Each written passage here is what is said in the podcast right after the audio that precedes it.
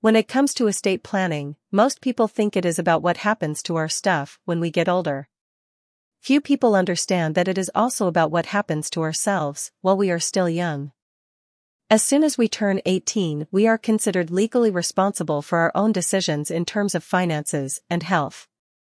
This means that parents of young adults lose their legal authority over their child and are no longer able to access their health or education records or assist in managing their affairs. For this reason, it is important that young adults get a set of documents known as advance directives, as accidents or illnesses can occur at any time, and having a plan in place can alleviate stress and confusion for both the young adult and their loved ones.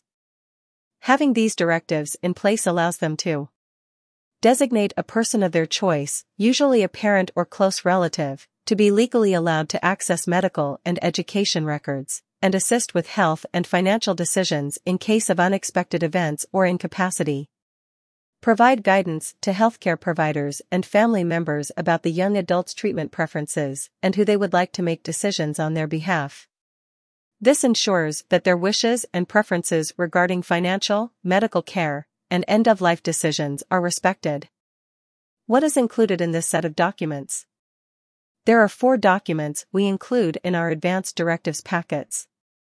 Power of Attorney, for Financial and Legal Decisions. For Financial and Legal Decisions, Healthcare Directives, for Healthcare Decisions. For Healthcare Decisions, FERPA Authorization, which allows access to education records. Which allows access to education records, HIPAA Release Form, which allows access to medical records. Let's take a deeper dive into each one. Power of Attorney. Young adults may need powers of attorney to authorize someone they trust to make important financial or legal decisions on their behalf. Parents may encounter situations where their young adult children are unable to manage their affairs due to unexpected events, such as an accident or illness, or when they are traveling or away from home and need someone to act on their behalf. Powers of attorney can be durable or non-durable and can cover a range of decision-making authority, such as managing bank accounts, paying bills, signing contracts, and making medical decisions. A power of attorney can help ensure that their financial and legal matters are taken care of according to their wishes, without the need for a court-appointed conservatorship or guardianship. Having a power of attorney in place can also prevent potential disputes among family members or other loved ones and provide peace of mind to both the young adult and their family. Mental health power of attorney. In New York, a mental health power of attorney is a legal document that allows an individual, referred to as the principal, to appoint a trusted agent to make mental health treatment decisions on their behalf in the event that they become unable to make decisions for themselves. This type of power of attorney is authorized by the Mental Hygiene Law in New York State. A mental health power of attorney can be particularly important for individuals who have a history of mental health issues and want to ensure that their wishes regarding their mental health treatment are followed. The agent appointed in the power of attorney document can make decisions about the principal's mental health treatment, including consent to or refusal of treatment, and decisions about hospitalization, medication, and therapy. It's important to note that a mental health power of attorney only applies to mental health. For general medical care, you need the document up next. Healthcare Directives and HIPAA Release. Healthcare Directives, also known as a durable power of attorney for healthcare, provide a set of instructions for family and medical professionals to follow in the event of a medical emergency.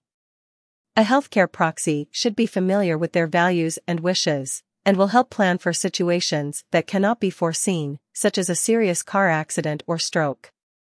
FERPA Release.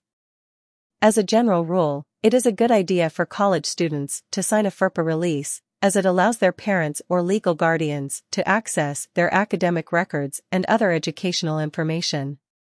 The Family Educational Rights and Privacy Act, FERPA, is a federal law that protects the privacy of student educational records, but it also allows for the release of those records to parents or legal guardians of dependent students under certain circumstances.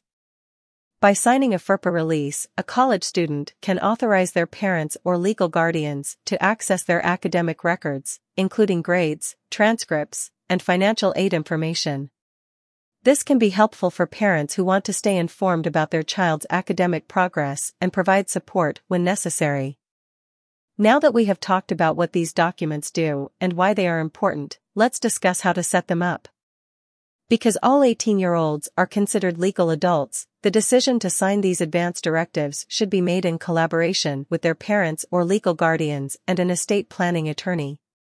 While some documents you may obtain on your own, such as the HIPAA release, the financial power of attorney in particular is a powerful document that should be properly prepared by an attorney.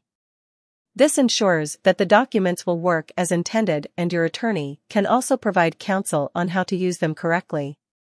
Creating advance directives is an important part of planning for the future. If you are ready to get started, make sure you contact us today.